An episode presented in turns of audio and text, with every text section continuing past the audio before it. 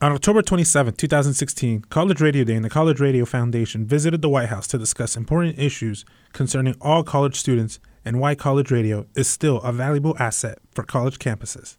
Ten schools from eight different states were in attendance, including William Paterson University, WPSC FM, St. Xavier University, WXAV FM, University of Texas at Arlington, UTA Radio, University of Colorado, Boulder, Radio 1190, Texas Tech University, KTXT FM, East Stroudsburg University, WESS FM, Newman University, WNUW FM, Grand Valley State University, WCKS Radio, Boston College, WZBC Radio, and Montclair State University, WMSC FM. We began our day with Secretary of Education John King and Director of the White House Domestic Policy Council and Senior Advisor to President Obama, Cecilia Munoz, to discuss the concern of college affordability. And I'll just start us out, one, by just saying how glad we are to have you here. I've been here since the very first day. I started the day after his first inauguration, and he's been really focused like a laser, really from the very first moment, uh, on education overall. And this is an area where we've done lots and lots of work, and, and I think have a lot to show for it but also um, he's been very focused on higher education. I mean, this is a guy who, a few just a few years before he was sworn in as president of the United States, he and the first lady were still paying off their their student loans. So this is the the question of how important higher education is to opportunity is very very vivid to the president and the first lady. It's very personal to them because I think they would they both say frequently that you know there's no way they would be where they are if it weren't for the fact that we as a society made investments in people like them, and, including in them specifically. And that's how they got a quality education, and that's how they can be where they are. Um, and so the question of access to higher education, making sure that more students get there in the first place, has been paramount since the very beginning. He um, set a goal of being first in the world again in college attainment by 2020. Um, uh, so access is a big piece. Affordability is a huge piece. Like we can't be the country that we are with a that you know that grows the middle class and has ladders of opportunity to folks trying trying to get to the middle class. That that can't happen any longer if people are priced out of higher education. And so affordability has been a huge, huge piece of it. And then completion as well. It's not just enough to make sure folks have access to a college education, you have to make sure that they finish. You know, because affordability has always been a priority for the administration, there's a number of specific policy steps we've taken to make sure college stays affordable. Increased the size of Pell Grants by more than $1,000 and more than doubled the overall investment in Pell Grants. We also, as I mentioned earlier, have taken some steps to make sure that navigating financial aid is easier. So moving the FAFSA uh, opening date up to October 1st, as we did this year. And I hope you all are a critical vehicle of communication to folks on your campuses. We've got to make sure people know that the FAFSA is available. Munoz addressed the status of Free Community College and brought up the update on when it would be made nationally. So, since the president called for Free Community College um, in the last State of the Union address, there are about, I think, 38 either states or local communities or individual community colleges which have taken this on and are now offering two years of tuition.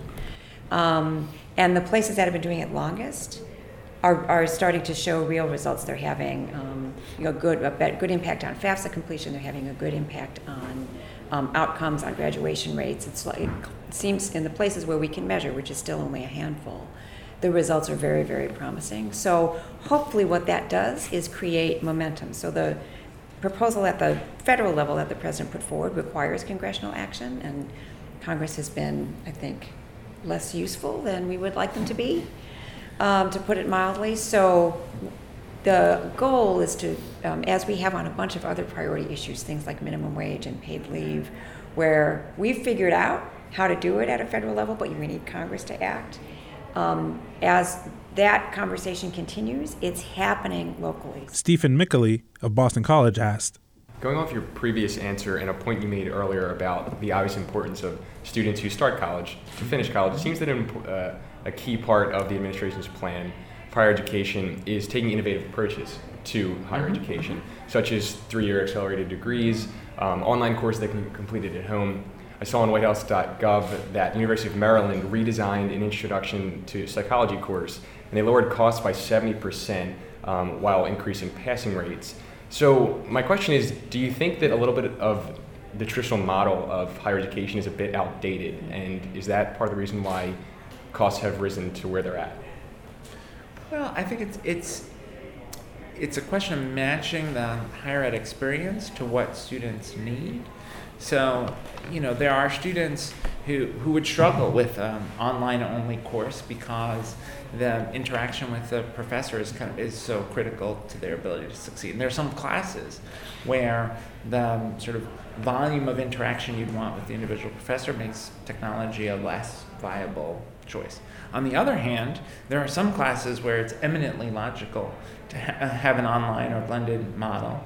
And we see on some large campuses where they have trouble with scheduling certain courses, where going to a blended model has actually helped them keep students on track to on time graduation. So I think there's room for innovation around technologies. There's room for innovation around where students are taking the class. East Stroudsburg University student and station manager at 90.3 WESS FM asked on students' majors reflecting their career path. What advice do you give to students who take the risk of majoring in something that might not be as upheld in the career world? Students who go into English and end up managing arcades or art majors who never had English major, right here. I turned out okay. For the most part. So, what advice would you give to students in, in those situations? So, I, I, so I confess to being an English major who is the parent of a theater major and an archaeology major. So, um, the advice I give both as a parent but also as a policymaker is that is that part of what you're accomplishing at a college is is becoming a critical thinker, and that there is real value in studying something that that you're so interested in that it wakes you up in the morning.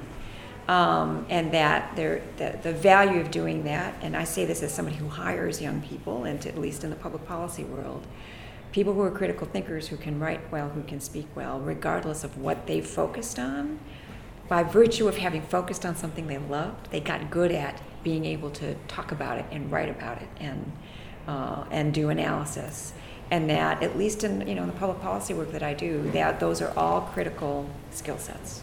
So if you are in love with something where it's also really clear what the line is between that and a career, then that's great. But even if the line is fuzzy, there is still value in if, if you have fallen in love with a subject and really diving in, because part of what you're accruing in college are those analytical capacities, critical thinking skills, ability to, to write well, and all of those other things. So there's so falling in love with a subject is, is okay. We later sat down with senior advisor Brian Deese to find out that he himself had a college radio show at WRMC 91.1 FM when he was a student at Middlebury College in Vermont. For me, college radio was mostly just a, um, a fun outlet uh, that was an opportunity for creative expression and an opportunity to challenge myself to do something that uh, I hadn't had uh, an opportunity to do before. And uh, I love the medium of radio um, and just in general.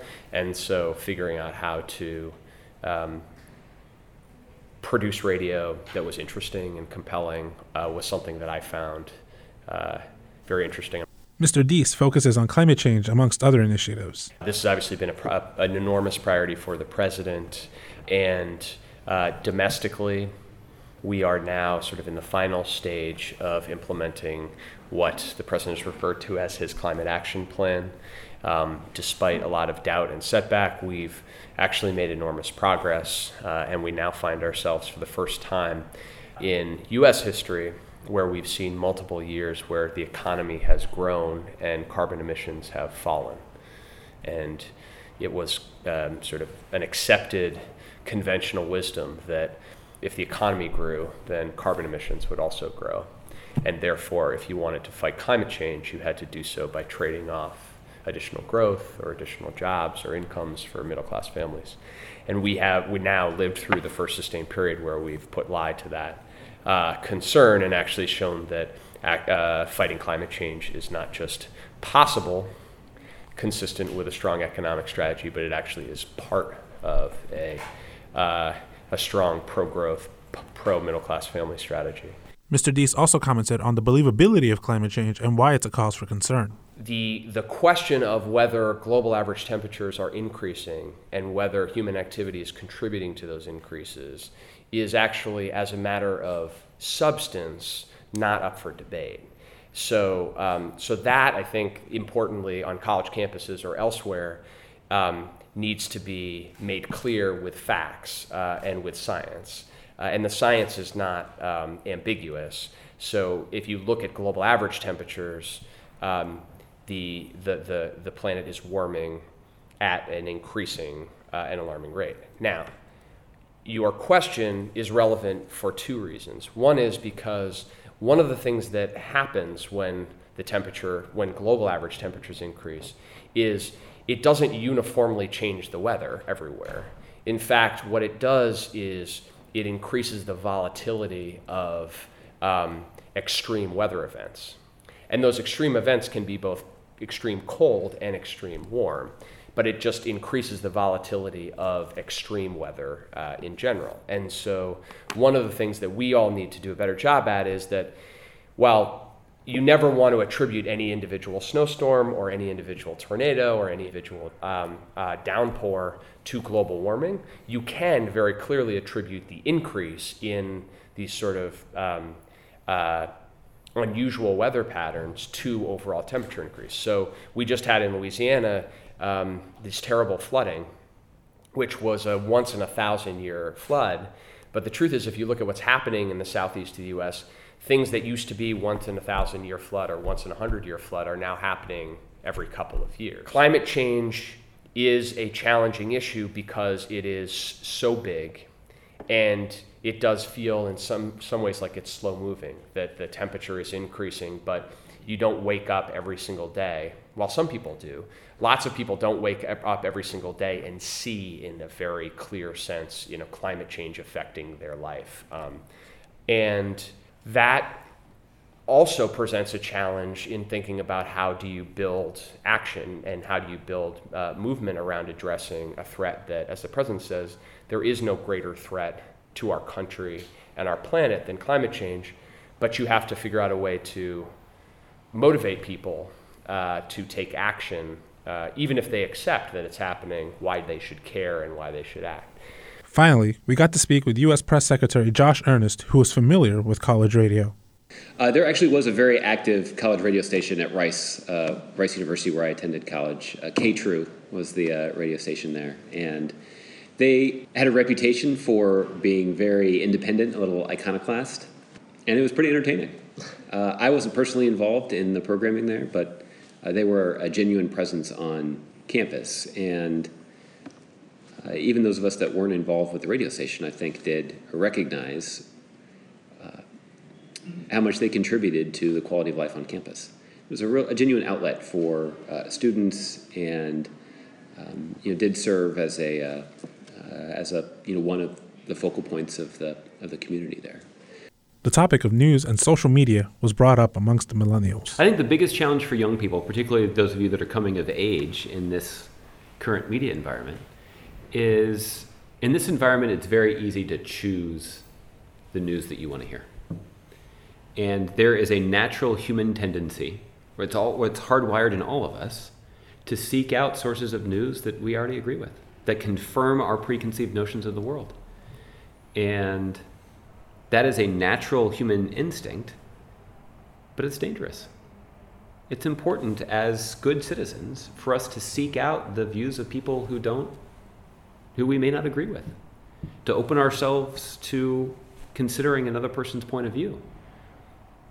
Remember, the whole point of a democracy is everybody's got a say, and we resolve our differences through negotiation and debate, not through violence. And if we just close ourselves off to a debate, if we close ourselves off to even considering the point of view of somebody who might differ with us, then um, we undermine our ability to have a collective discussion in this country about where we should go and what it is we stand for and what's right and what's wrong, what are our country's interests. The secretary rounded off the discussion with his code on ethics and his position. There's no ethical code that I've consulted uh, in trying to handle the responsibilities of the job. Mm-hmm. I've just tried to be honest. Uh, and I think my record on that's very good.